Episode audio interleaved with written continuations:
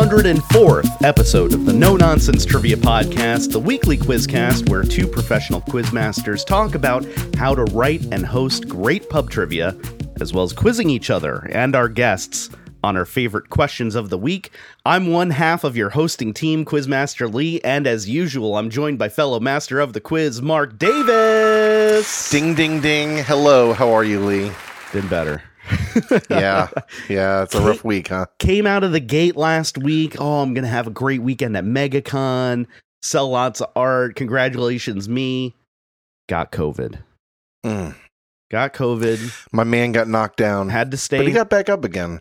I was chumbawumbing it for sure. uh, yeah, stayed home, and uh, we even had to miss a follow up trip that we that I had made uh, to surprise Kyle with for her birthday to go see Bright Eyes in Miami. We were still testing positive the day of. I was on my 13th day, and uh, yeah. So uh, thank you for covering me for trivia. The uh, you know you you maintained the coverage even though you were going to cover me for MegaCon. Then I got COVID, so I still needed coverage. You were Mhm. happy to pull through at Ollie's and host uh, Absolutely. Nice Guys Pizza style trivia over there. Mm-hmm. How yeah, was it was a lot of fun. Yeah, it was okay. a great. It was, you know, at first it was. um uh, we weren't sure, you know. I- wasn't sure. You, you and I had talked about doing it your style, and um, as we got closer to the date, I was like, "Ooh, I don't have your answer sheets, and I don't have your bonus stuff." And you were like, "I think at that point you were so depleted. Your your Yes. resources were so depleted. You were like, I don't just fucking go do your style." I was at that MegaCon health bar, one little pill of energy, you know, Mhm, ready to mhm. explode into a, a bunch of bits. But I'd be curious to know. I don't know if you got any feedback on on my style versus yours. I know they're they're pretty different. Matt was one of the team was one of the play, people playing, and I know he's used to my style. But I Mhm. think for Sean and the um just the tips crew, and um for Jamie and Pedro and and for their team and one of the other teams that was there, I think it may have been a little bit of a a, a culture shock.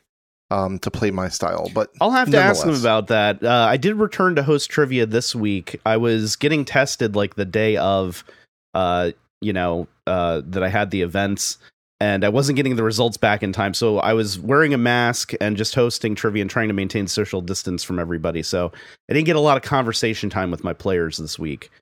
Um, you know, just trying to make sure, even though I was, you know, on day ten of, uh, you know, the onset of symptoms, which is what the CDC recommends. I was also, you know, testing positive and checking with the bar to see, you know, what they were comfortable with. And it it's, you know, as a as a quiz master, it's like you're kind of an independent contractor. You're not really an employee, you know? Mhm. Um, so uh, you know, it, it's kind of like it's it's it's hard to mitigate right now because you have your state is telling you one thing. Like we were already sending one of our kids back to school and they didn't even have like a mask policy for them to return back to school. It was basically like you just wait the time out and you can just come back. So uh you know, we had them wearing a mask until they tested negative going back to school. But there's so many different things that you have to consider, you know, like there's the at home test and then the rapid antigen and then the Mhm. PCR, and they're all different levels of sensitivity.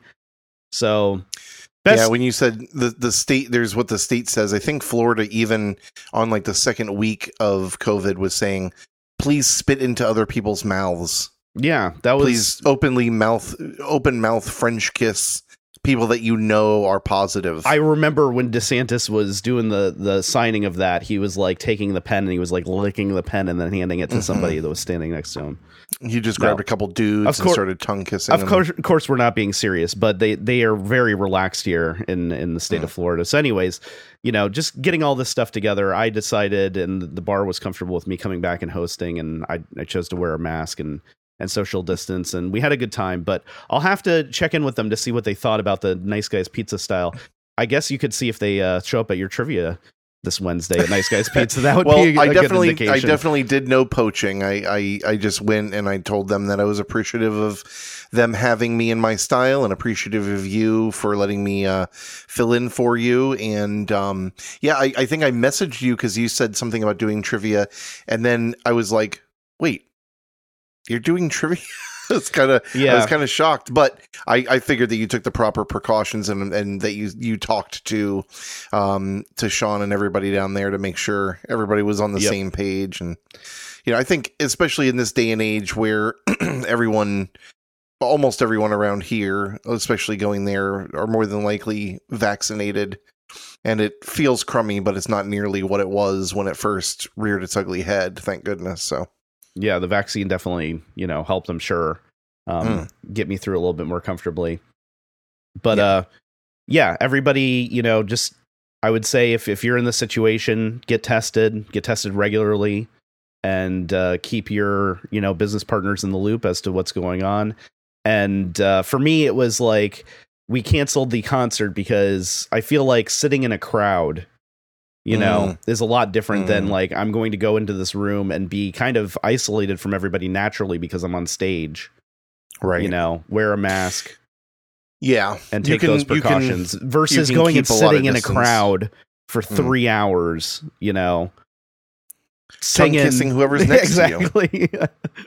Singing into your mask. No that's that singing uh, that's not gonna work. the calendar hung itself and then tongue fucking somebody who's just sitting in front of you or behind you or to their to your credit left or to your right to their credit, um, at the Fillmore in Miami, where we were going to go see Bright Eyes, they did have pretty strict um, ma- uh, vac- vaccination policy. You either had to have shown uh, your third dose of vaccination or a negative test from within 72 hours of the show in order to get in. Hmm. That's So- how it was when I went to um, Jawbreaker in Chicago, Mhm. uh, and it kind of caught um, past guests Fletcher and Andrew Bernard were with me, and they both had to like rush and try and get pictures of their um, cards. vaccination cards. I had mine with me. Um, then when I saw Primus and Battles in Florida, they made me tongue kiss someone next to them. Prove you don't have it. Regardless, yeah, they they said they needed a positive result within the past 72 hours or else I couldn't go in. Wow.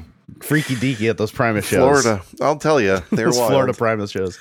Yeah, I don't know if that was more of a Primus Rider thing or Battles, but very good show. And a very good kiss, I'm sure. Oh, wonderful kiss. um despite you know uh you know the uh isolation i still did have some pushback on some of my questions this week too so i had a couple things i wanted to run Ooh. past you uh not Yeah. even my questions but just like it's not even pushback i would say but there were disgruntled players I wonder if this was disgruntled because of me. I wonder if they were no like, no no N- no one was no one was screaming for me to come back. so on Bring us back, Mark. on Wednesday night, we had a situation where uh, one team won the first two rounds, and then in the third round, another team snuck in with a victory. And so one of those players came up to me afterwards and said, "Why a 21 point wager at the end?" Like, and I said, "Well, there's 21 questions. It's a 21 point wager. You know, it's about I don't know, 15 20% of the total, you know, score, so it's like not a huge amount, but it's substantial enough that somebody could come back and squeeze out a victory. That's by design. Okay. Mhm. And they were like, it's too much. Um, you know, it's it's worth too many points. This always happens to us. And uh you so know, this is I was gonna I was gonna I was I was gonna ask you Yeah. if this was a uh, a usual player or not. So this was someone, but they were just up against the ropes and had enough. Yeah, they said this is the fourth time that this has happened. Now, I will say also as an aside that even if they got the last question right, and even if they wagered all of the points, they still wouldn't have won. Mm. So Mm, mm. I don't know that it would have necessarily made a difference if this was worth less points, you know, because if it's only worth 14 points, the wager, then, you know, you're going to have the same result essentially. Different score, Right. slightly smaller score. But anyway, they said I should get rid of it. I said, well, you know, I've done 419 of these without, you know, any real problem with it. Seems to be working fine. What do you think? Is that too much? Well, my last question is worth twenty, and I've never had a problem. So no, Yeah. I don't think so. I mean, Oh, I think that's what it um, was. Was I literally wanted to one up your your game, so I, I added one point on. There you Yeah. go. Yeah. Well, It's hey. twenty points. We do twenty one. Boom. um, no, I mean, I think that um, I understand their frustration clearly, and I know we've talked before about um, and I'm not trying to blow anyone's heads up here, but um, you know, Elise has talked about it with her and Max, and I would I had talked about it in the past with uh, the Wet Boys, where if you're playing at a specific location and you find yourself winning a lot, you start feeling bad, like these other people are coming here and they want to play, and it's clear that they want to win, and am I going to like push these people out, you know, because we keep coming and winning? Yeah, you don't want to be a cooler. And, right. Yeah. And I mean, you know, I mean, there are people around here that trivia means something on another level to them.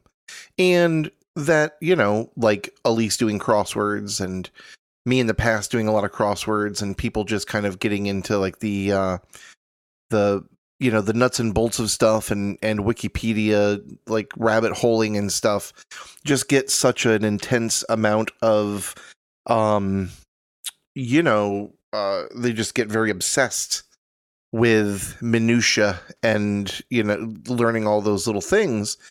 And i mean how bad can you feel because you want to be good because you want to be better because you want to be the best? And i mean it's the same thing kind of with whiskey tango where to now it's almost like a joke where it's like and of course whiskey tango wins.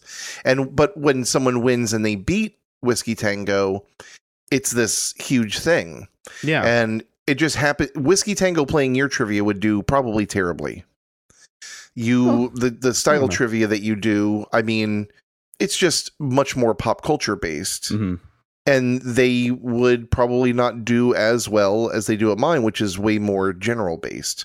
If i did an all hip hop round of trivia at mine they would not do well. Like i know that there's certain things that they fare less well at just like when people ask me questions about geography. I'm like Yeah. all right you know if i was i would never go to a geography only trivia i would know that i was going to like you know be up against it but i mean That's why I try to balance my category requests, you know, towards the Right. losing teams. They get priority for the uh, category requests. I will say though, as an aside, I have been uh, mixing in uh, popular categories overall from the location and taking Oh, new category requests as a mix, so as not to, uh, you know, get it too homo- homogenized, like we were talking about a few episodes right, ago. right. You know, how's that been going I think it's been going great. I think that it's uh and and now that um I've got close to like 10,000 questions that I've asked total, I have been going back into my suppository Mm. and getting some of those old juicy questions that I haven't asked in a long time and mixing those in. And I think that's helped because it's like this is a proven classic at this point. Like if I go back and I'm looking and I'm like, "Oh, that was a good question." I can have like, you know, four or five of those throughout the quiz that I think just raises the quality of the quiz a little bit. yeah And also have a chance to rewrite them slightly, you know, with fresh eyes. Like, you know, it might be three years since I asked this question last time. Now I can look at it with those Pibs goggles on. I, I was doing that with with the questions I asked at your trivia. I asked some suppository questions, and there were a couple that I spruced up, or I, you know, flipped the question and asked a different version of it, etc. And um, and it was, you know, it was a lot of fun, and um, you know, I would also say that people that play your trivia have a pretty distinct advantage in that they can look to see what the categories are beforehand. Mm-hmm. Yeah, And we I think post that, that on our social are- media the day of the quiz, all the categories Yes. except No for the last one. no nonsense trivia on uh, Facebook and Twitter and stuff. Um, but you know, people can go there and see what they're in for and kind of get ahead of themselves. And there are some things that are known, like your first round is almost always a birthday round, so you can you can put in the work to learn the stuff, or even bring people that you know are going to know things. If Yeah, if you look, you can you can do it. we do have some teams do it- that that I, I see them studying the notes, like the birthday. We do a Right. birthday bonus round every first round. It's Mhm. whatever celebrity and historical figures had a birthday on that day, and uh, they bring it. Funny enough, I recycled the uh, week before's trivia because I never hosted it because I got COVID. And uh, I forgot to update the birthdays. So there were teams that were like, You son of a bitch, Lee. Last week's birthdays, we studied today's birthdays today. I was like, Yep, mea culpa. um, but I mean, so you know, if you're not doing the work to try and get that, and I don't know if this team is or is not, I don't know which team it is, but you know, at the end of the day, no. I to this is a very long way to say no. I don't. I don't think that that's too much. It's one more than what I do. I think it is a generally pretty openly done thing that you can wager big points on the last question, and that's just the way it is. You know, I mean, the very least you could do is, I guess, not deduct the points, but then everybody would just do twenty points because what is there to lose? Yeah, it's Uh, no, 21 I, I, points, I rather. keep it a wager. I think. I think it's fine. Yeah. yeah. So I think uh, you know it, it sucks. It's it sucks to not win, and it sucks to you know feel like that's time and time after time the reason that you lose, but clearly it isn't. And then the other uh, issue that we had this week was with a tiebreaker question. Now, can you refresh my memory on how you handle uh, tiebreaker? What's the procedure? So three or less, I just do a question. I bring one person up from each team, no assistance from any other team member. So bring up your best person. I don't tell them what the category is. I just tell them to bring their best all general knowledge person, and I will ask a question that is easy. Um, to the best of my knowledge, like how many continents are there? Something like that. Uh, maybe something a little like a little tougher than that, but for the most part, just try and get something easy. First person to raise their hand has five seconds to answer. If we have more than three people, I think only once or twice we've had more than three people. I've done some other way. Uh, one of them was I asked a question. One of the questions was, um, you know, how, oh, the 930 year old person who died in the Bible when they were 930, and the answer was Adam very good. Ding ding and his ding. package. and his package. Um, so my my question was, who died at a hundred and whatever years old, and it ended up being Noah. And it's funny because one of the teams you could tell they like looked it up in between rounds. They were just like looking up ages to Mm. find out what the answer was going to be. Mhm. And because they did that that legwork, they ended up getting the last question or that question right. Another time I did. That's um, an interesting strategy, by the way. I mean, how often are you going to tie, and that's going to come into you know play? Mhm. But you know, knowing that it's going to be related, because I also make my tiebreakers related to a question that I asked in the round. And this It's- this and particular one, I I found one that they both got right. So I said, you know, send up your best Disney parks uh, player. Interesting. Yeah. Anyways, Um, Please continue. and then uh, Disney Parks, daughter of Rosa Parks. Um, and then we, um, you know, like at the end of playing with Fletcher and Kristen, Kristen never wants to know the answers. She never wants to look them up. And she has gotten mad because we look stuff up and we're like, oh, that was right. That was wrong. That was right. She's like, I would just want to be surprised. I want to get the answers and be surprised. And it's like, okay. So we've learned and we have, you know, we've started doing that whenever we're playing. But I always like to look stuff up uh, if, especially stuff that's like kind of burning a hole in me. Uh, another time, I think I did something for a tiebreaker that was like, give me the closest year to something something that was also related to one of the questions in the round, and I had everyone. I did a um, uh, like a Price is Right style, closest without going over. yeah, I remember you telling me about that. You And used was to fun. use a buzzer. I used to use a buzzer system. Um, it was much ado. I mean, it was basically the same as raising hands, but with a buzzer. Um, and it was just a lot of like work to, you know, it was like carrying around this whole buzzer system. This is the buzzer system I bought off of eBay for like $150. And like before when I was playing, when I was hosting trivia at um, Cool Hand Luke's. So this thing has got some age on it. Um, But I would have to, like, patina. yeah, plug it in and and run the wires and give everyone buzzers for one tiebreaker. And tiebreakers are pretty rare, Mhm. you know. So Yeah. um I was like, I'm not gonna fucking do this anymore. Just leave the leave the buzzer system at home and we'll do this the old fashioned way by looking to see who raised their hand first. And it's worked out well. What happened with yours here? Well, I, uh, you know, the way that I do it usually is I say, just shout out the answer when you know it. And if I don't give you a look that Oof. says you've got it, you have to give the other person a few moments to say the correct answer. And this is the first time that that system has broken down for me. So what happened was I asked the question, uh, in which Florida Disney park is the Tower of Terror located?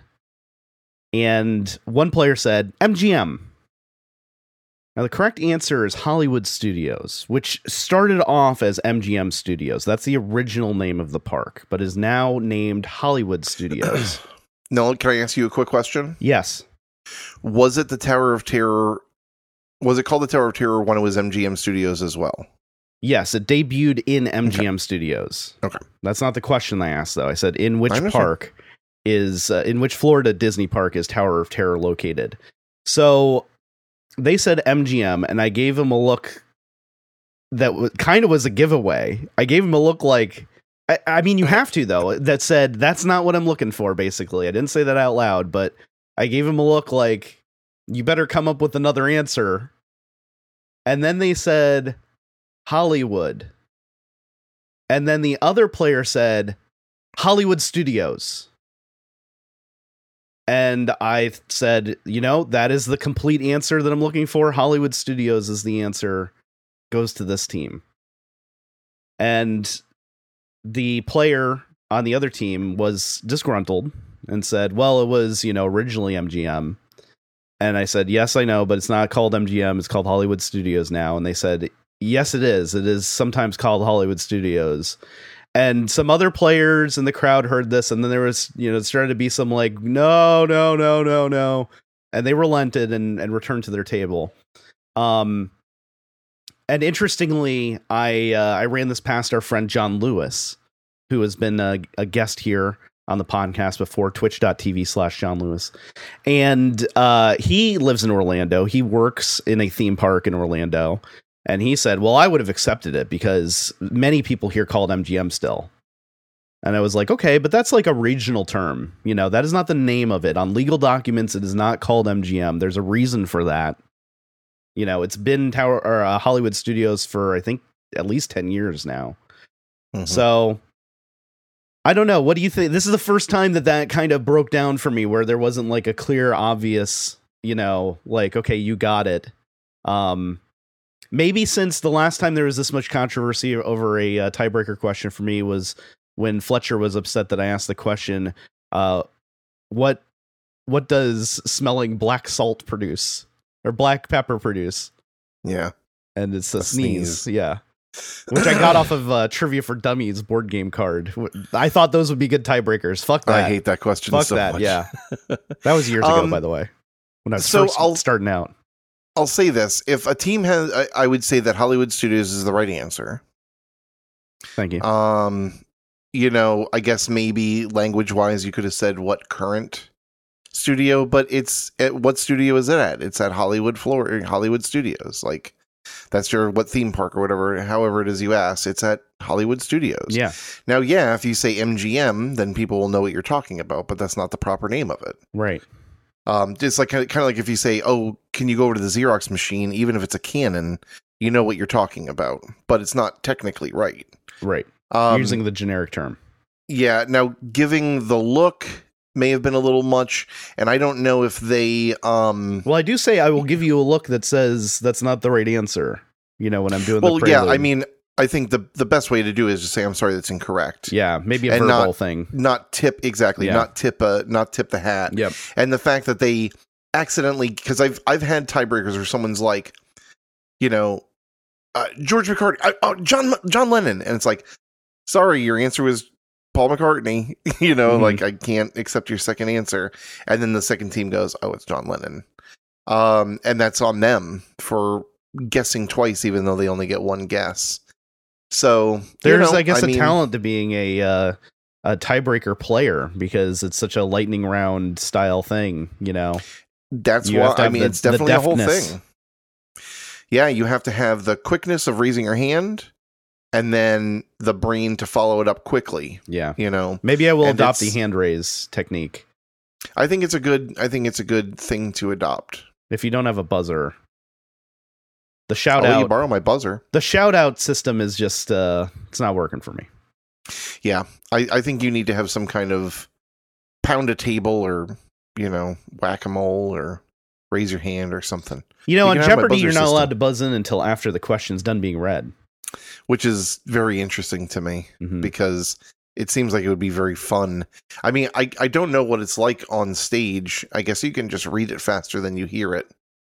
Um, which is, you know, an interesting thing that you can read it before the host is done saying it and you're just like waiting for him to say the last word. Knowing the last word is like You can see them buzzing. They're they're clucking like trying to get in. Yeah, oh yeah. know? Yeah, that's true. I never I, I I've seen that, but I completely They forgot all it. about that.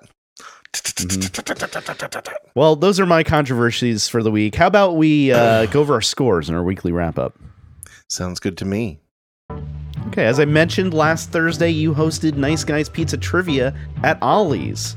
Hmm. And we want to congratulate Just the Tips, who won with 78 points, the Upper Class Twats in second place with 63 points, and the Mark Davis Antitrust Act in third Hmm. with 20 points. They really thought you were moving into Ollie's for uh, taking over the downtown Cape Coral scene, trivia scene. And I was fine with being blocked. That's okay.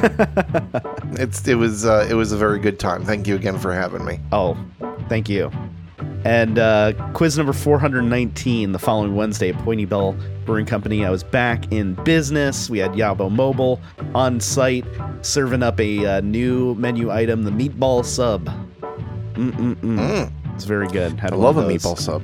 Uh, the quiz started with Daddy's favorite taking rounds one and two before the Shiba Inu Illuminati picked up the dub in the final round, ending the quiz with 113 points. Daddy's favorite in second with 79 points, and Wicked Bad Bitches and Hombres in third with 55 points. Then, the next night, on Thursday, we had quiz number 420 at Ollie's Pub, which began with just the tips securing a tiebreaker victory over Death Stars Are the Best Stars, while Theodore Sadboy set the highest score in round two, but ultimately it was Tips who would secure the victory after round three, ending the quiz with 98 points. Sad Boy in second with 87 points, and Death Stars in third with 41 points. And of course, we have to ask Mark how trivia went at Nice Guys Pizza on Very Wednesday. Barely recovered Yeah. that one. Yeah. Uh, two weeks ago, um, the team was called Huzzah. Um, it was uh, a couple of uh, teachers that come out every once in a while. Uh, they won. I do not remember their um, their winning points total. I apologize. It's written down in my car, and I'm in my boxers and a and a, a, a tank top. no, so no, no. going out You there go now. outside and you give those neighbors a show. right now, Oh, trust me. When I work from home, I will go out. I will drive to. I will drive to McDonald's in a t-shirt and boxers because I'm like, no way in hell I'm getting fully dressed It's until I have McDonald's. to. Whatever. Yeah. Wow, that's rude. Uh, they just want to give them a free show, and they are very welcome. Um, the, uh, last week, the first and second rounds went to Glizzy Goblins with 30 points and 52 points, but the last round went to Stargape SG1. That's um, Bobby Feldman, Mike Mitchell, um, and Joe Doviak, and a couple of other people coming in and yeah, it was a it was a powerful, powerful team um, winning the uh, evening. However, Whiskey Tango, ninety nine points. There were only two questions in the whole quiz they missed. Wow, that is uh, They were on- almost triple digits there on your Oh, quiz. and Fuego, yeah, I ninety nine must have, must be one of the highest scores anybody's ever gotten on one of my uh, quizzes. So they were they were on it. Right on. Well, in case you missed it, folks, if you want to uh, join us this week, you have a few opportunities to do so. Wednesdays, we're live at Point E Bell Brewing Company in Fort Myers, Florida for a no nonsense trivia challenge based on your category requests. Please join us for your opportunity to win some free beer. Suggest categories for next week's quiz and enjoy tasty, tasty food by Yabo Mobile. That's at Point Ybel on Wednesdays at 7:30 p.m. Thursdays we're in Cape Coral, also at 7:30 p.m. That's at Ollie's Pub, Records and Beer. We hope you can join us then for opportunities to win Ollie's gift cards, which can be spent on records, beer, t-shirts, comic books, and more. That's Thursdays at Ollie's Pub in Cape Coral at 7:30 mm-hmm. p.m. And of course, every week in Cape Coral, you can play Mark's Trivia on Wednesdays at Nice Guys Pizza or on Zoom starting at 8 p.m. And don't forget, Saturday, June 25th, it's our fourth anniversary live show. No nonsense trivia podcast live taping. Mm.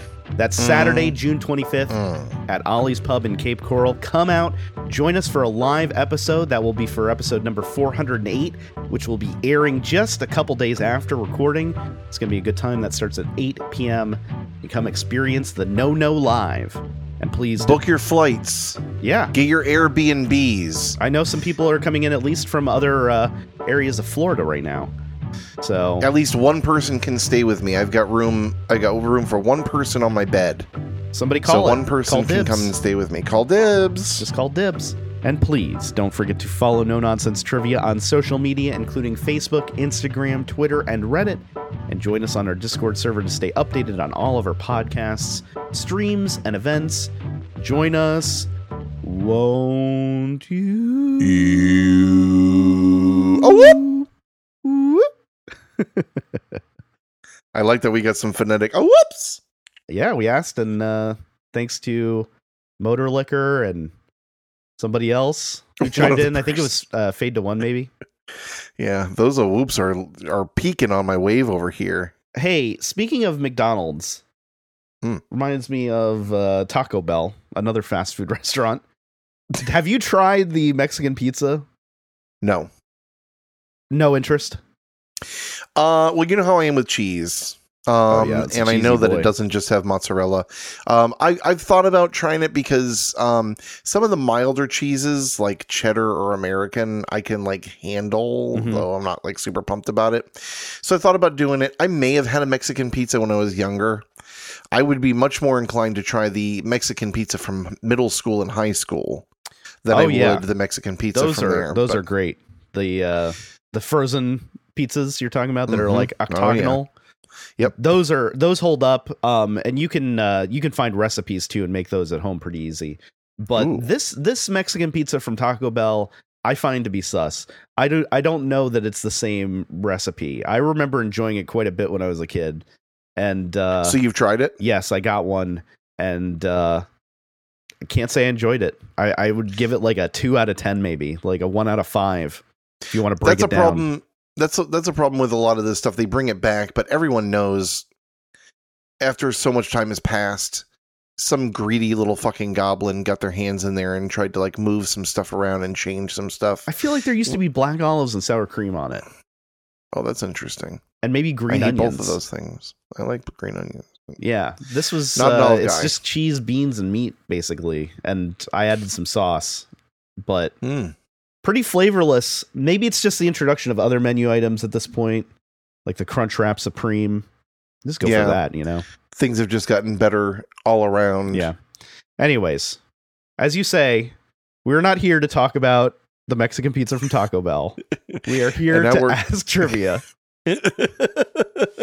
I like how you're bringing the the flavor of uh, of lyrics to go. I'm loving it, man. Great show. Great podcast you got you. over there. Uh, Thank you. Yeah, the newest episode was a little alarming, but uh, Shoop? yeah, Oh, well, yeah. I mean, it's another classic and another instant classic as far as episodes go for you guys. But I I am excited about the episode that's dropping this week.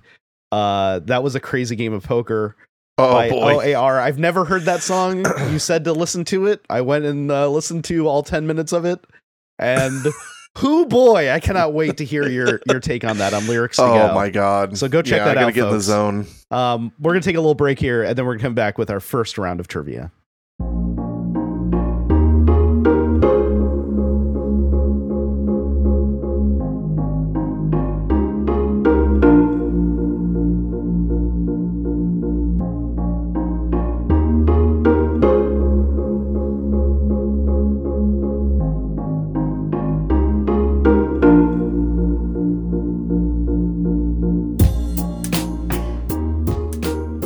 Right, and we're back now. I planned on asking this question. Unfortunately, um, something happened over the past week that made this uh, a pretty unfortunate uh, precursor to an event that happened. I'm going to ask it anyway. Um, disgruntled school board treasurer Andrew Kehoe committed the largest mass murder in a school in U.S. history when he killed 44 people at Bath Consolidated School in what state? How many people? 44. Damn.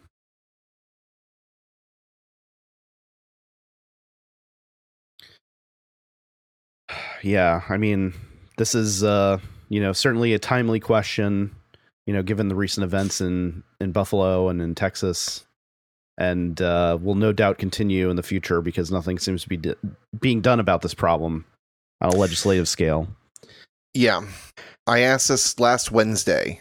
hmm So unfortunately, it ended up being, uh, uh, you know, a a poorly timed uh, on the on the back end uh, question as far as school stuff is concerned, and it's uh, you know Yeah. obviously with a lot of people that we know and you having children in the school system, it's a pretty tough pretty tough pill to swallow.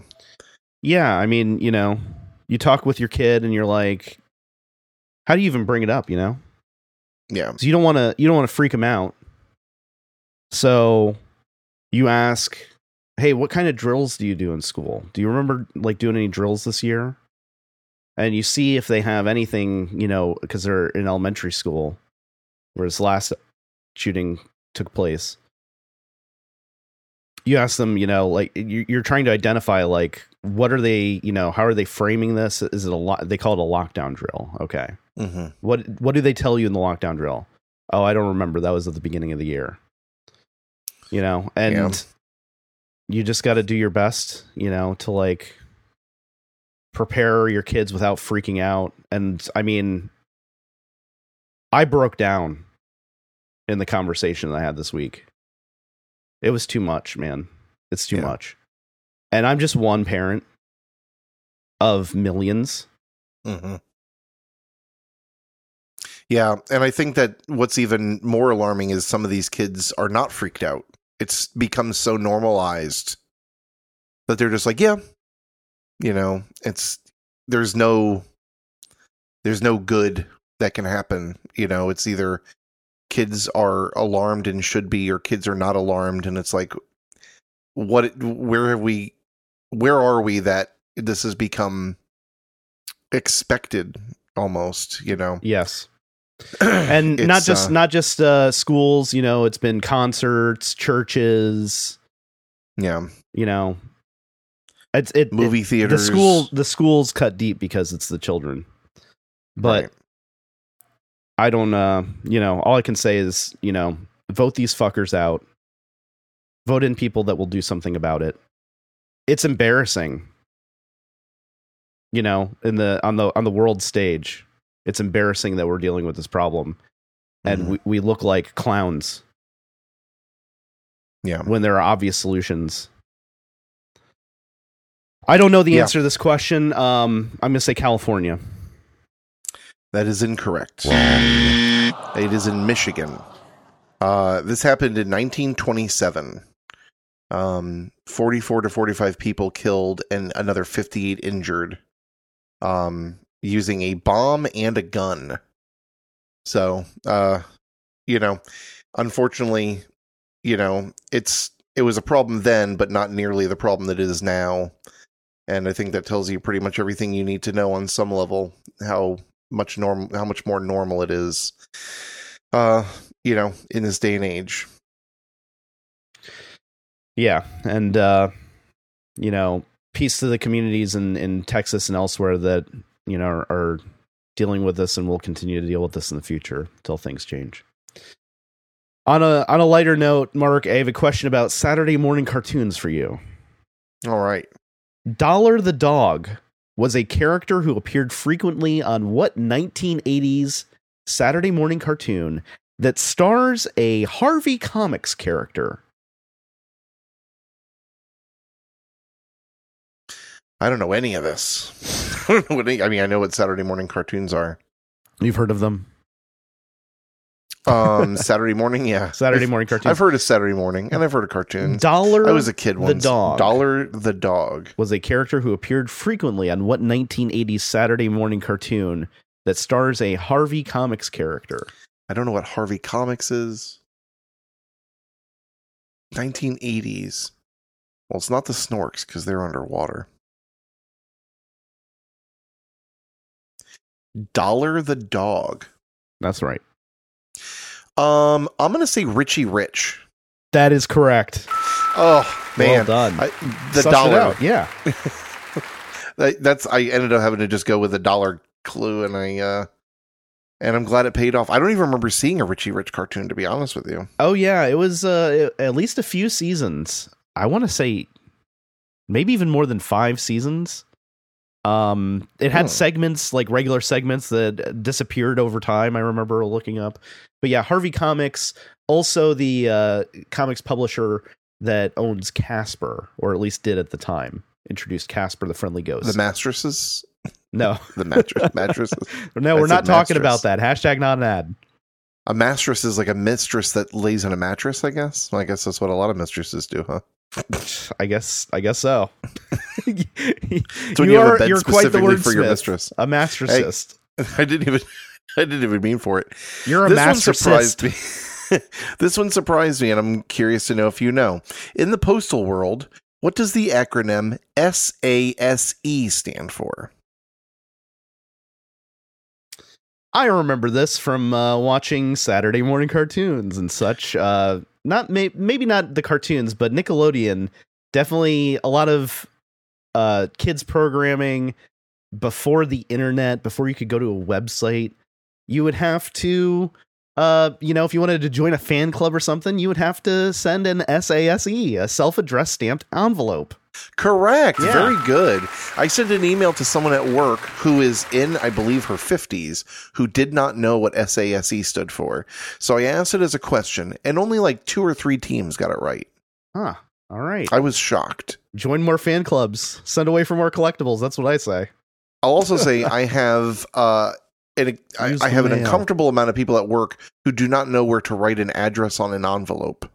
Where? Like, what are, Yeah. what are they doing? Like, write it on the side, like They put the it on the upper right hand corner Uh oh. or the upper left hand corner underneath the return address. Huh. All right. That one's a little I've bit had- better, I think. I've had to tell people the address goes goes right in the middle. Wow. Please take this out and put it in another envelope. It What is this- Rough going. This is like a home ec thing, right? Is that where that should be taught?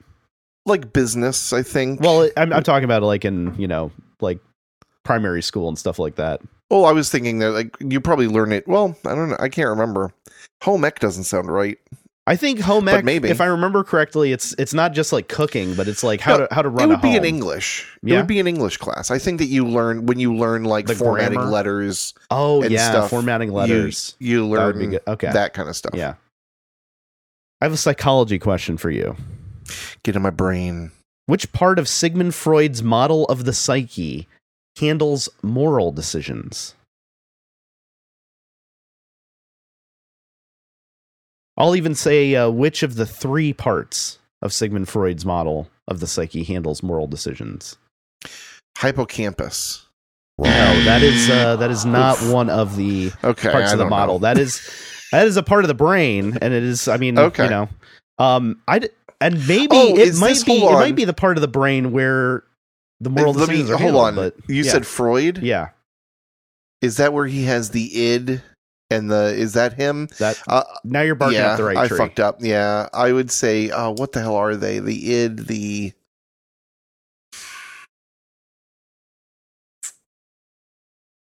Uh, um, moral decisions. I, I'd say the id. No, it is the super ego. Oh, the, super ego, the super ego, and the id. Is that right? Yes. Man, well, I'm surprised I knew that after being uh, completely embarrassed by guessing an actual physical part of the brain. Yeah, it, it it it started to you know creep its way out of your mind palace a little bit. Pick me, pick me, Mark Davis. I'm the answer. uh, the hippocampus is involved in uh, learning and memory. Okay. Huh. All right.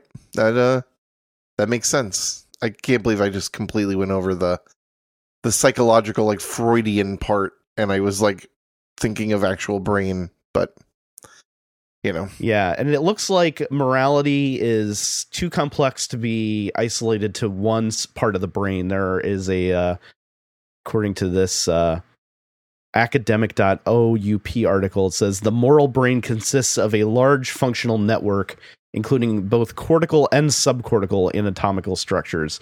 So, moral decisions, uh, your brain has to send that around. It has to get approved by a bunch of different offices before it can go out as a decision or choice. Yeah, well, that makes sense. I mean, I'm sure there's many reasons that we do moral things Yeah. that for ourselves and for society, and also for instant gratification and long term gratification. It's a very complex thing. Don't blame me for being 10 minutes back late from lunch. Like, this part of my brain said that's okay.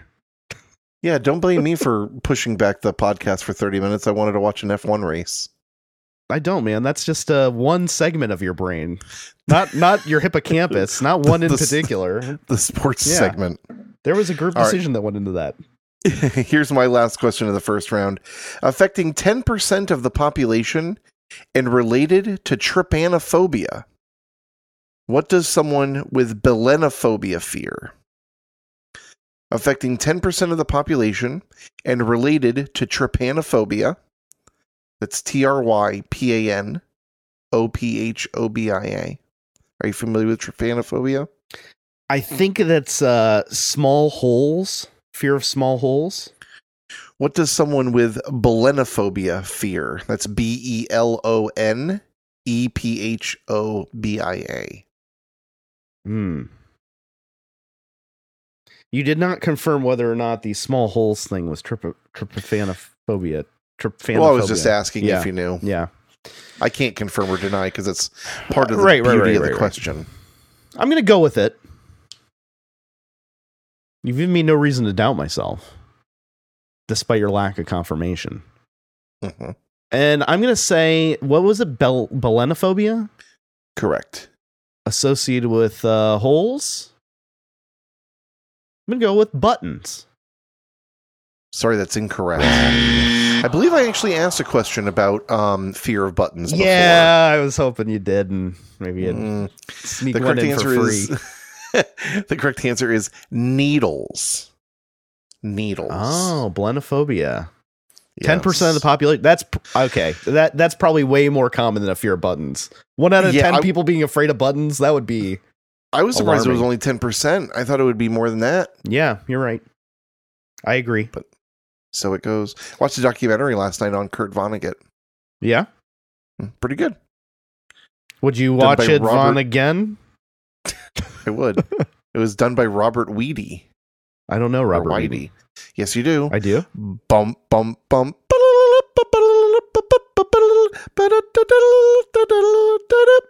Did he write that music, or is he a curb guy?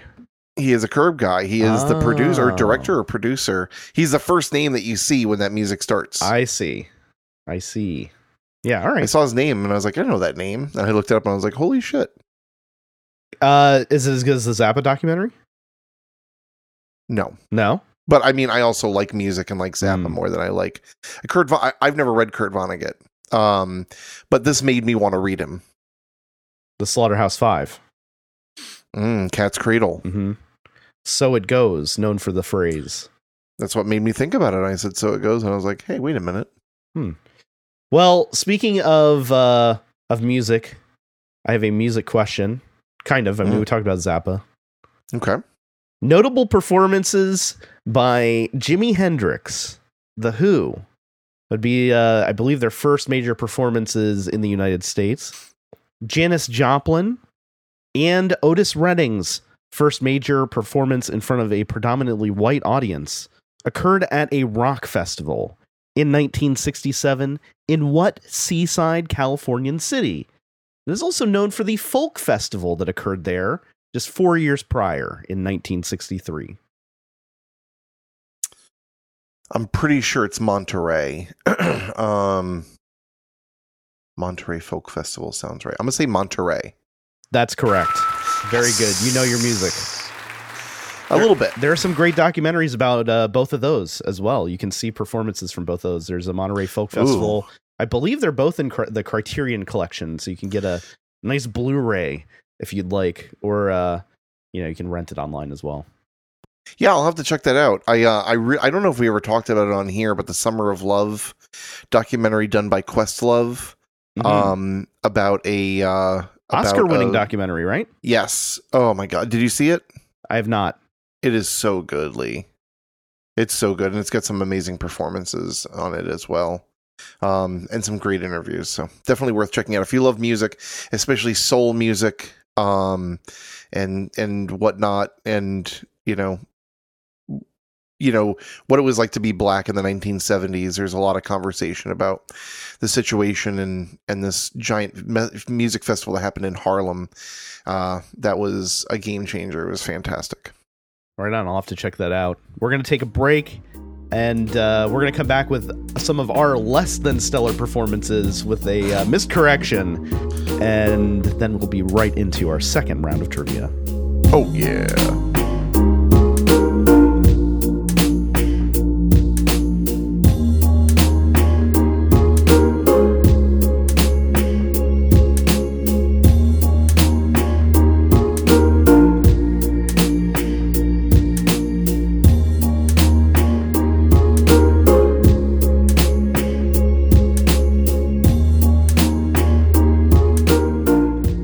Back, and it's time for some miscorrections.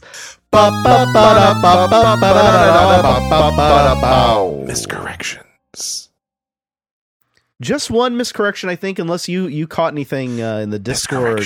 But I said, and I don't remember saying this, and I feel like a damn fool for saying it, but apparently I said that Dallas did not get the question about the read technique right. And he emailed us to remind me that he did, in fact, get that question about the nine step interrogation process, the read technique. Uh, he did get it right. I checked the record, absolutely got that right. He did not wager anything on it, but his team did win that quiz. So that to me, I mean, it, really did make a difference. That was uh, quiz number 393 at Ollie's. So I want to apologize to uh, to Dallas for that uh, because I need to give credit where credit is due. He requested that category. It was a final question. He did get it right. Well done. Good job. Sorry. And We uh, goofed. yeah, yeah. And we got a comment here on uh you know, he was recently a guest. Somebody on Discord said just listening to the latest podcast and laughing. Dallas's cheaters catching hot tips. Sometimes there are genuine reasons to be on a phone during trivia. I need to have a babysitter to do pub trivia and need to stay connected to updates and texts. And to that I would just say I, I totally understand that, but at my trivia, it's like 20 minutes you know? I mean is there like i understand there could be an emergency but like if you have vibrate on in your pocket you know if it's emergency i'm sure somebody's gonna be spamming you a lot you know? I think 20 minutes is a reasonable amount of time to ask somebody to uh, not be on their phone even if they have a babysitter because if you're having like 20 minute check-ins with your babysitter that's i mean you're not even enjoying yourself at that point you know 20 minutes that's all i'm saying No bigs.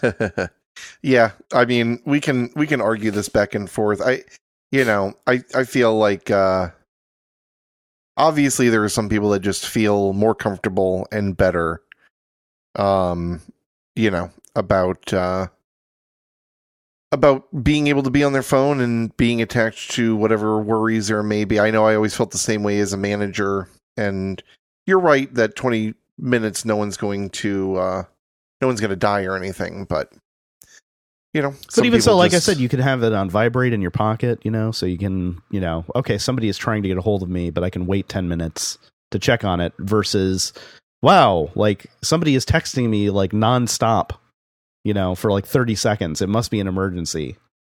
You know what I mean? Mhm. I don't know. What did people do before cell phones? they just didn't leave their house ever. they left as a family. Yeah. Now they can just we leave can and we can go as far as this phone cord will reach.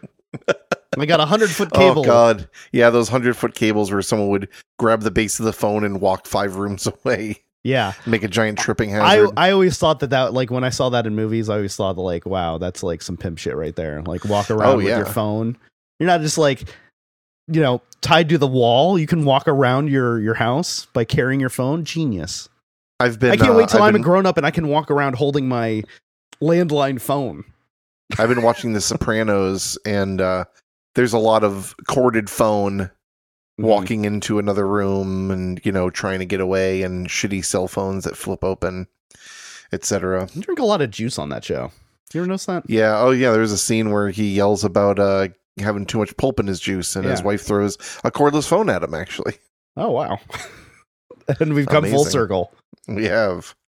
If All you have a miscorrection a if if you want to write us with a rate my question, Or rate us with a write my question. or even if you just have a little no note, you can write to us at no nonsense trivia gmail.com or call us at 1 356 6966 or find us on social media. And if you have yet to do so, please take a moment to review our show on Apple, Spotify, Podchaser, Good Pods, or wherever else you might find our show available to be rated. Lee, here's a question for you.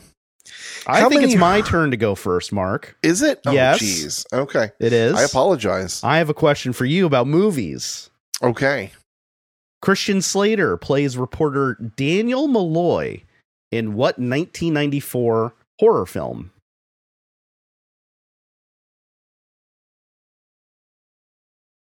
Hmm. Christian Slater plays reporter Daniel Malloy in what 1994 horror film? Horror film, huh? Mm-hmm. 1994. Christian Slater horror film. I feel like there's something sneaky going on. I feel like you've got some sneaky thing happening. If you're asking if this has a uh, B for built-in hint, you'd be correct. But that's not sneaky. That's me trying to help you. What 1990 Christian Slater plays a reporter in what 1994 horror movie? That's right. Uh, well, if there's a hint, I don't get it. Um, Maybe it's a little B. maybe B. Can I modify this question and send you over the edge into the realm of illumination? Christian Slater plays reporter Daniel Malloy in what 1994 gothic horror film?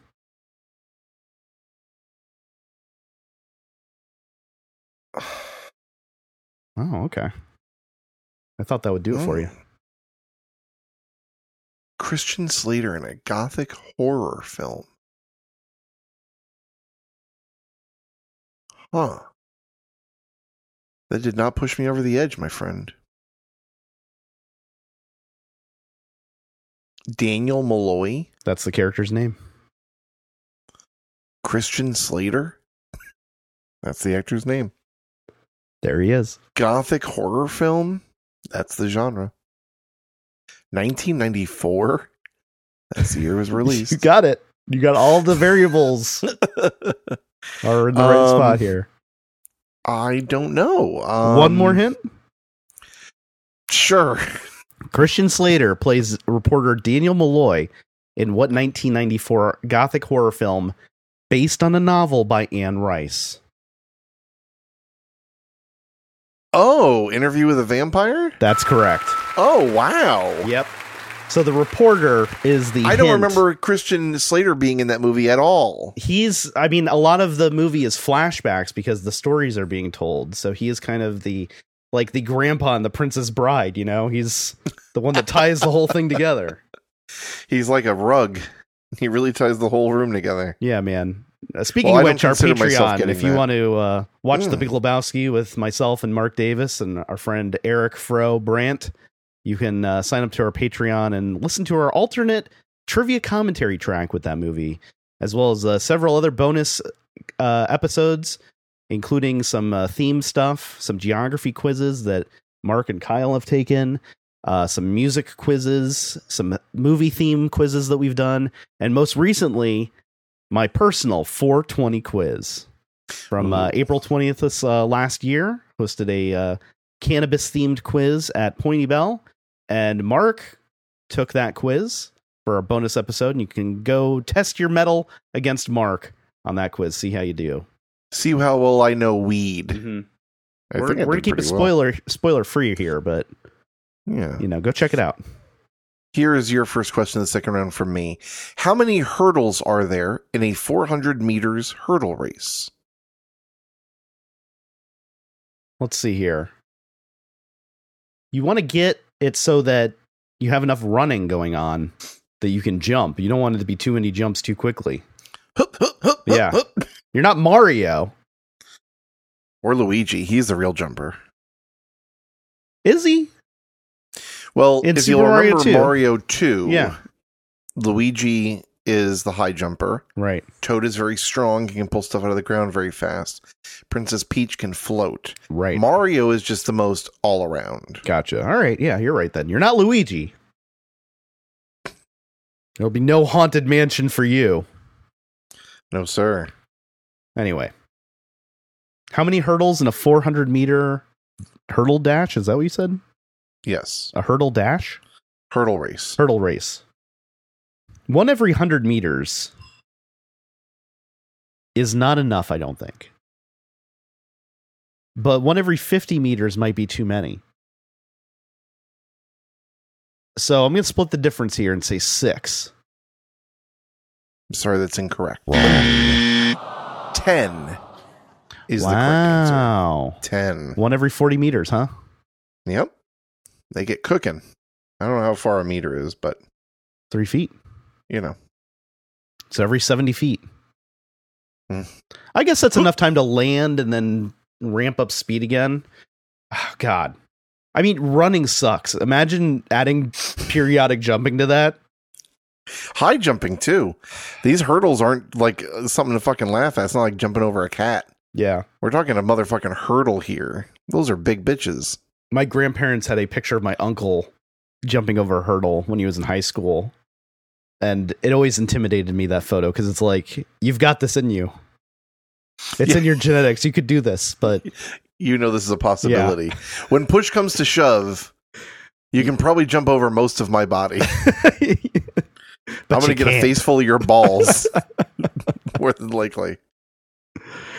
All right, I have a uh, festivals question for you. Festivals, the uh, requested category at my trivia, came up with this question.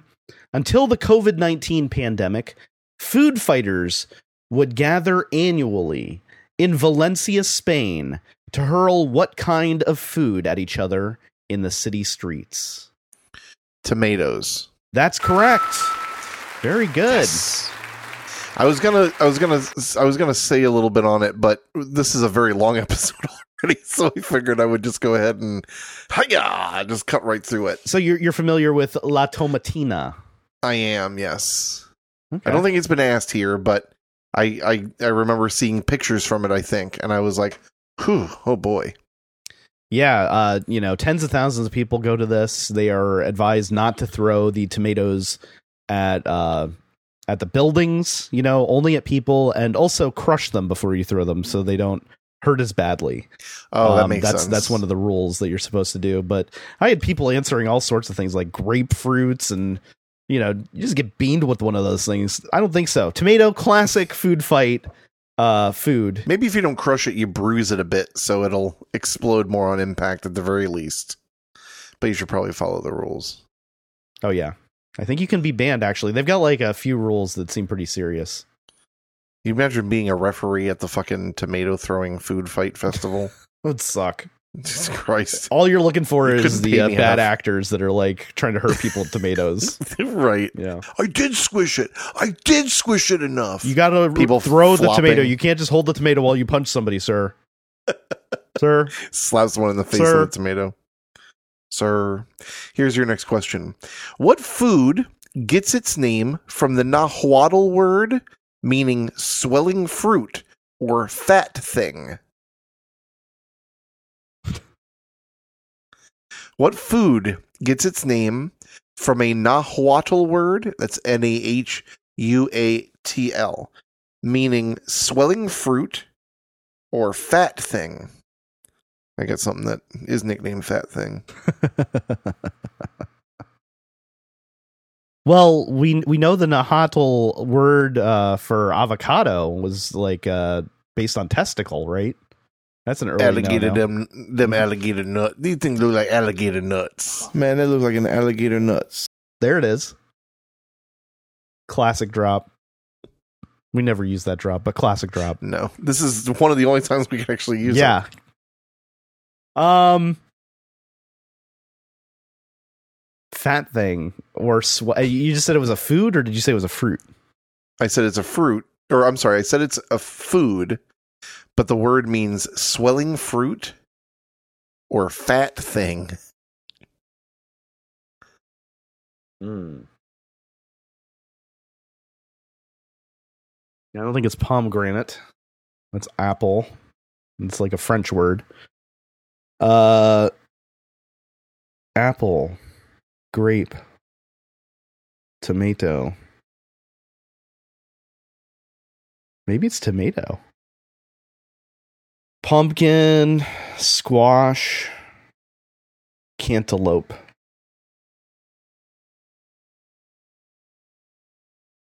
Honeydew. Tomato. Asparagus. No, that's not swelling. that's not looks. That's like the wimpiest looking vegetable. Tomatoes kind of swell. I don't know what tomato means, and I mean, wouldn't it be cute if you uh, followed my question up with this tomato? It's almost too cute. Um, I'm gonna go with it. Tomato. That's correct. Lee. Congratulations. I just happen to have a question sitting in the uh, Nice. sit, sitting in the wing uh, for about uh, about tomatoes. So how perfect. Man, the the Nahuatl uh, people, their food. You got avocado and tomato. You're eating good. You might get Hey. sacrificed to the sun god and your heart ripped out of your chest, but you're eating good. You're eating good until then. Yeah, there are Nice worse ways to go. avocado. Maybe not. Absolutely. I don't know.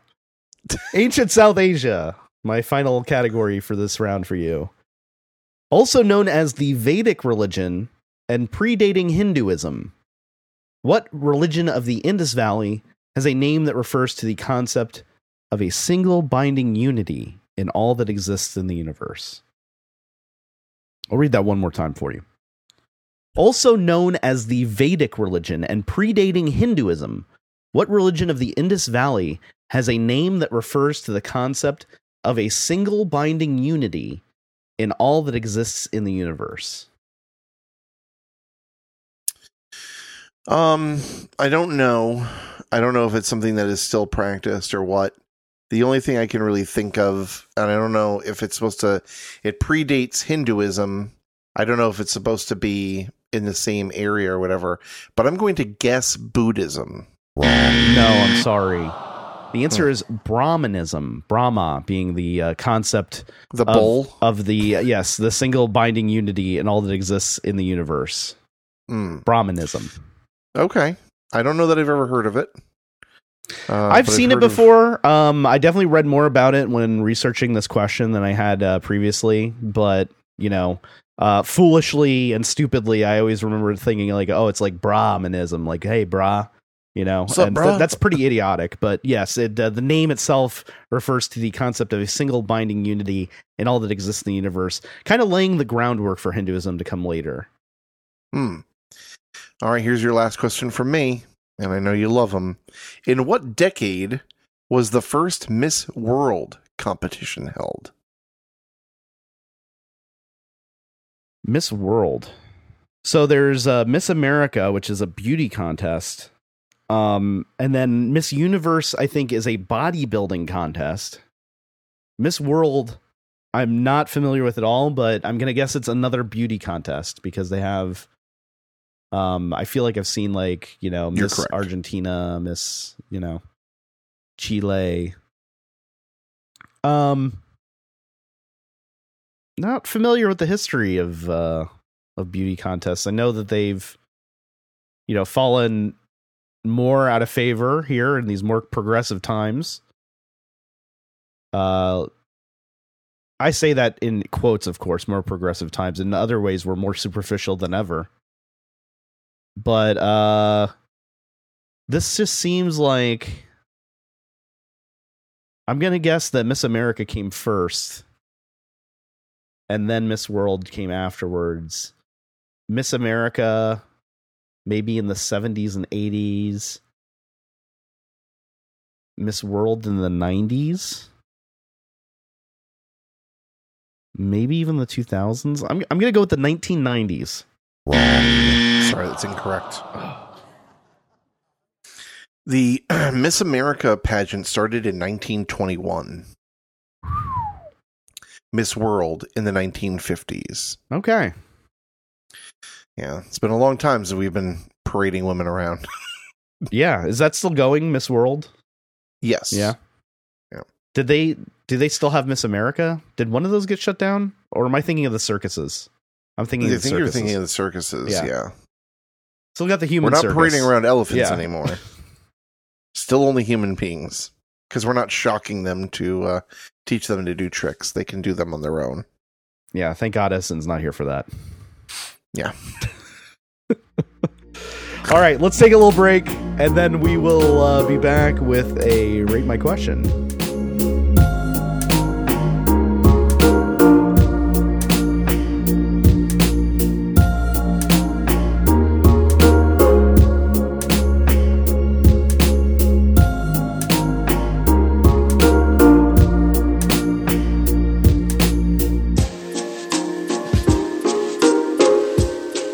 We're back, and it's time for a rate my question. Question. I got lost somewhere in there, and I don't know how that's going to sound. It's gonna but sound you know, great. It sounded good on my end. okay, good. Yeah. I'll chorus affect mine and I'll I'll mute yours. Uh we have uh he was just on but he sent in a question. We got a question here from Dallas. Dallas writes, alluding to its mission to be in the forefront of intelligence collecting, what does 303rd uh MI is that military infantry battalion's motto Primi Noscere translate to? Primi Noscere. Alluding to its mission to be in the forefront of intelligence collecting, what does 303rd MI Battalion's motto Primi Nocere translate to? I would guess it maybe means military intelligence. Primi, I was thinking is like uh, not premature baby, but a uh, like first, like prime, Mhm. you know? Um so you think it's military intelligence? I was thinking like first That's what. I was guessing. MI, I'm saying, is I think military intelligence. Oh, right, right, right. I might be wrong. It might be military infantry. We can look it up. Nocere. hmm How do you spell that? P R I M I space N O S C E R E. Hmm. I was thinking first knowledge. Maybe it's noscere. This is Latin or Italian? That's what I was thinking. It seems kind of Italian. Can you read it one more time? Just I Mhm. just need the beginning part mostly. Alluding to its mission to be in the forefront of intelligence collecting, what does 303rd Military Intelligence Battalion's motto, Primi Noscere, translate to? To be in the forefront of intelligence Forefront collecting. of intelligence. That's why I was thinking first knowledge. Like you're right out of the gate. Premi is like, you know, premier first. hmm I mean, we can go with that. I, it's definitely first something. I think First Um, knowing. I don't know if it's, It's, gonna. a motto. yeah, it might be something like knowledge first. It could be, you know, like sort of like uh in Spanish. Sometimes the It's reversed. things will be flipped. Yeah. I don't know. I, I think it would be no ser Primi if it was if it was flipped. I could, Could be, be. wrong though. I think one of the first things people tell you when they're trying to when you're trying to learn another language is don't try to equate it to your language hmm because so many places do stuff differently. For instance, in Spanish, when you're talking in plurals and you're using an adjective to explain a thing, that adjective is also pluralized. hmm So you'd say Green's shirts, which is very bizarre to me. But that's just how they do. Doesn't really have anything to do with this question. So you would say Fuck. Camesas Verdes? Yeah. See. C. Ever since you embarrassed me with the uh, Zorro question, I've been back on my Duolingo. Ugh, I got It's to get back on my Duolingo. I, I, could uh I could sharpen up a little bit. I've I've pretty much stopped with Wordle at this point. I'm keeping up with Quizzle and Duolingo. That's those are my knowledge apps, and I need to I need to throw back my uh, geography maps quiz back into the the mix as well. I've been um, wordling with Mike. Mm. He's my Wordle guy. We send our Wordles back and forth to each other still. Primi no ser. Um Yeah, we can go with we can go with first knowledge. Okay. Let's see here. First to know. First to know. I don't Hmm. know. Uh, I, I I don't know if that's acceptable or not. We said first knowledge. First to know. Our uh, our grammar is not good. Basically. I don't know. If, Well- I don't know if I would accept that. Yeah, I would I would be curious to know whether or not Dallas would take it. It may be one of those um you know, if other teams got it right or if one other team got it actually right, then we probably wouldn't have gotten it, but if no other teams got it or guess the same thing, he may have given it to us, but I mean I guess it's technically not right.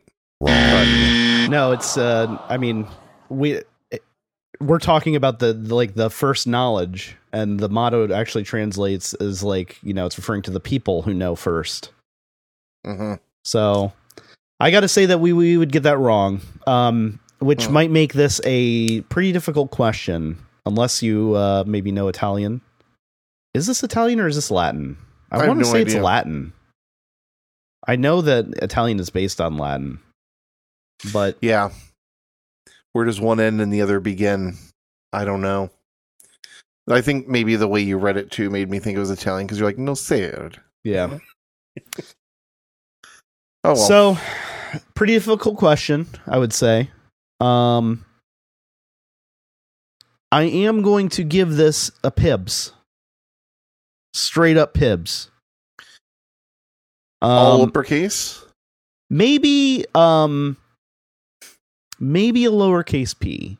Military trivia, while requested, is not a very popular request, but I don't know that this relies on military knowledge necessarily. Obviously, if you're in the military and you're familiar with the 303rd Battalion, you know, you're going to know this.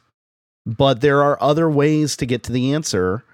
Um, I think if you know Latin or uh, Italian, you're going to have, or even Spanish, you're going to have a little bit of an easier time getting close to it. But the answer is so specific. I kind of, you know, I, I don't know where to lowercase this, but there's something about it that just says this is just a difficult question. Um, but I'm not, I'm not going to think too hard about it. I think it's a fine question. I would just make this like probably a five to seven pointer, probably at my trivia. Uh, I think it's Yeah. a little difficult to come come on to the answer unless you're going to be kind of lenient about the answer. But in that case, then I don't know if that really holds up to the scrutiny of a, you know, a good quizmaster with integrity. Um, that's a little too lenient for me. So I, I would want the actual answer probably. And for that, I would I would say that this is a, a, a difficult one. But yeah, I'm going to give this full pibs. I think that the wording about alluding to its mission to be in the forefront of intelligence collecting is a great direct hint to the answer. Um, if you're paying attention to it, you know it can it can really get you a lot of the way there. And uh, maybe I'll give it a lowercase s, um, just to not end with a preposition. I think translate to, um, you know, just clean up the the language a little bit. But solid question, full pibs. What do you think? I'll give it an A. Yeah, Yeah, I mean, I I feel like, yeah, I feel like only people that speak that language, whatever it is, are going to, or maybe I guess people in the armed forces are really going to have an honest to god shot if you're looking for specifically first to know.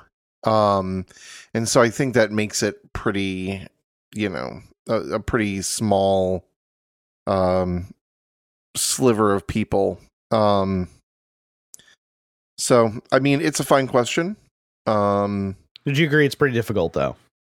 oh yeah, that's- Yeah. that's what kind of what i'm saying Mhm. it's it's almost a little too um it's almost a little too nuanced and a little too specific It's probably the best answer that you could get because you don't want to ask like which battalion is it. That would be even more difficult. You'd have to you'd have to like have the military knowledge in order to to get that. So on this subject matter, and this this could be an interesting uh, uh, field of trivia, even like just different battalions' mottos. You know, might make for a good bonus round. Right. Yeah, I could see that. I mean, I think there's something you could do where you could flip flip it around and make it so it makes sense or you know so it's a little bit easier at least but it's a fine question. A. If you have a rate my question or a miscorrection or even just a little no note you can write to us at no nonsense trivia at gmail.com or call us at 1 929 356 6966 give us a phone call. We haven't had one in a while. Yeah, let's hear on. your voice. What the fuck mark here is your last question of the evening. Mrs. Hudson is the landlady and housekeeper of what famous literary character who was first introduced in 1887? Landlady and housekeeper. 1887. Well, I start thinking about Edgar Rice Burroughs. I start thinking about Tarzan, but he was, I think, wealthy. I don't know that he had a landlady. Um, and there's John Carter, who was, I think, a Confederate soldier before going to Mars. Did they keep that in the Disney version, or did they make him a Union soldier? I don't remember. Who saw that movie anyway? I don't know. Not it.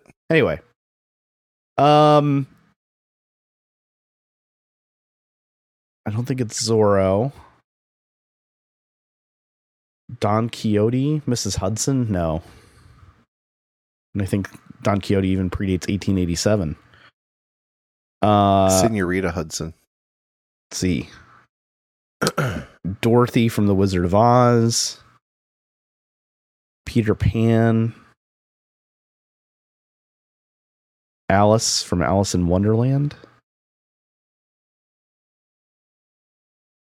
Landlady. Oliver Twist. Sounds British. Mrs. Hudson. You said 1887? Yes. Housekeeper. Landlady. Literary character. I'm trying to remember Alice's life outside of uh, Wonderland. I don't remember like if she had a housekeeper or what her background is at all. And maybe that's because there's no Miss Hudson in that story. I just need to accept that. I don't know anything about Oliver Twist. I don't know why I feel like this could be the uh, the answer though. Can I hear the question one more time, please? Absolutely.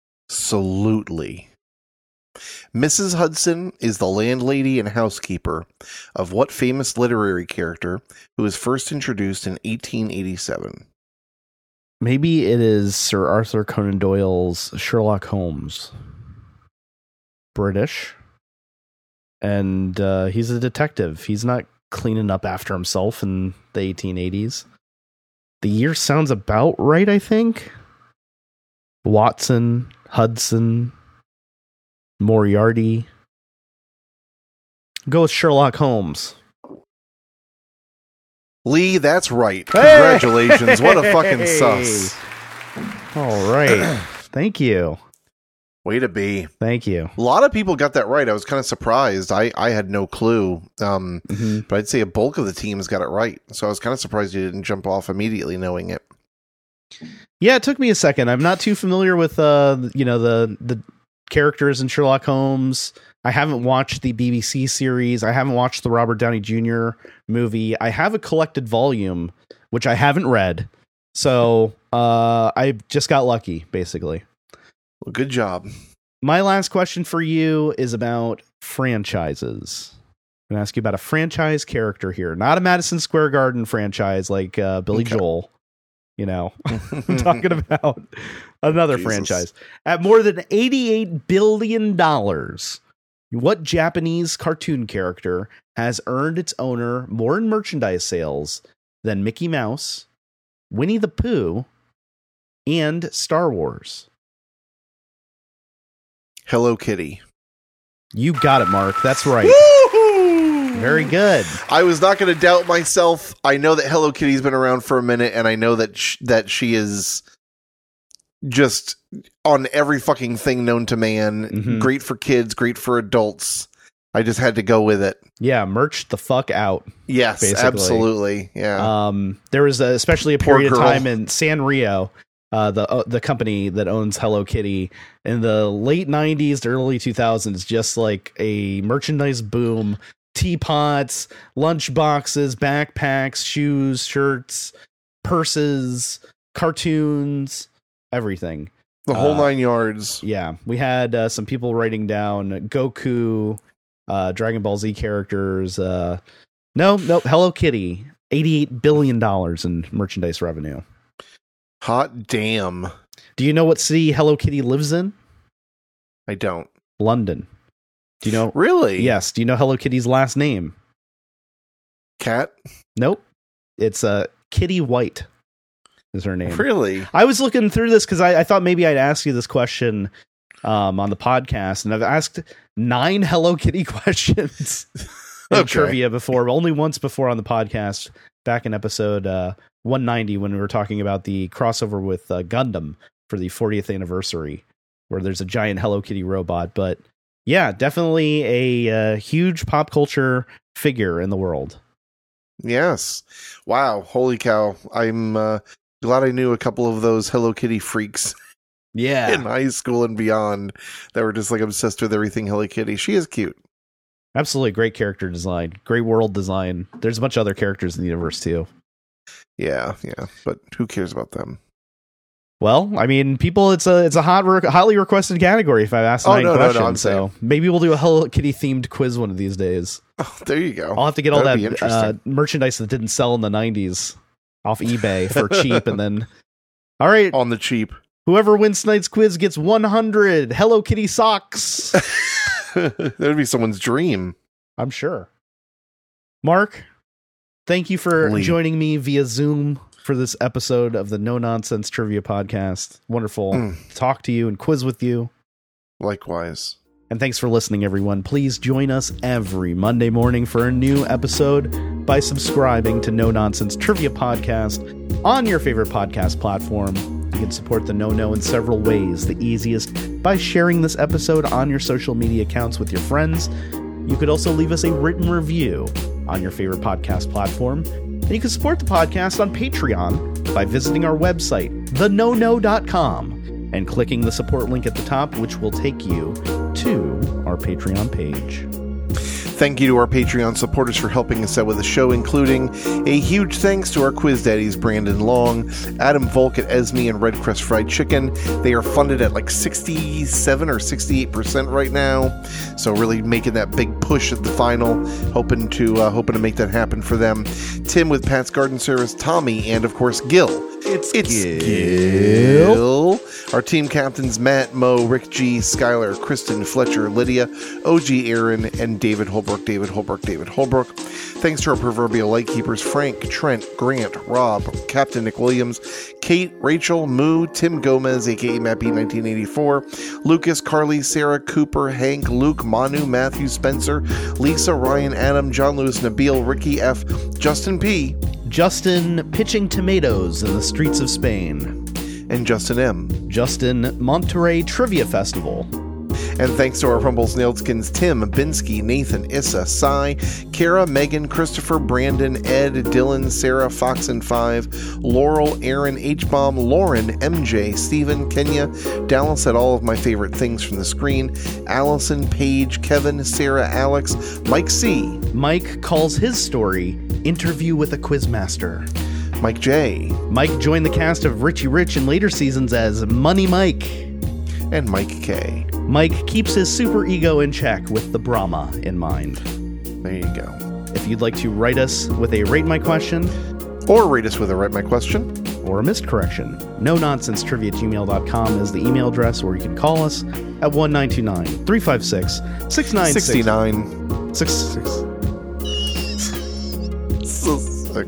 And please follow us on Facebook, Instagram, and YouTube at No Nonsense Trivia, and on Twitter at No Non Trivia. We have a Facebook group. we have a Facebook group you can join as well. Just go on Facebook and search for the No Nonsense Trivia Podcast to join us there. And finally, don't forget to leave us a rating on your favorite podcast service. Five, stars only, please. Until next time, No Nonsense listeners. Have a great and safe week.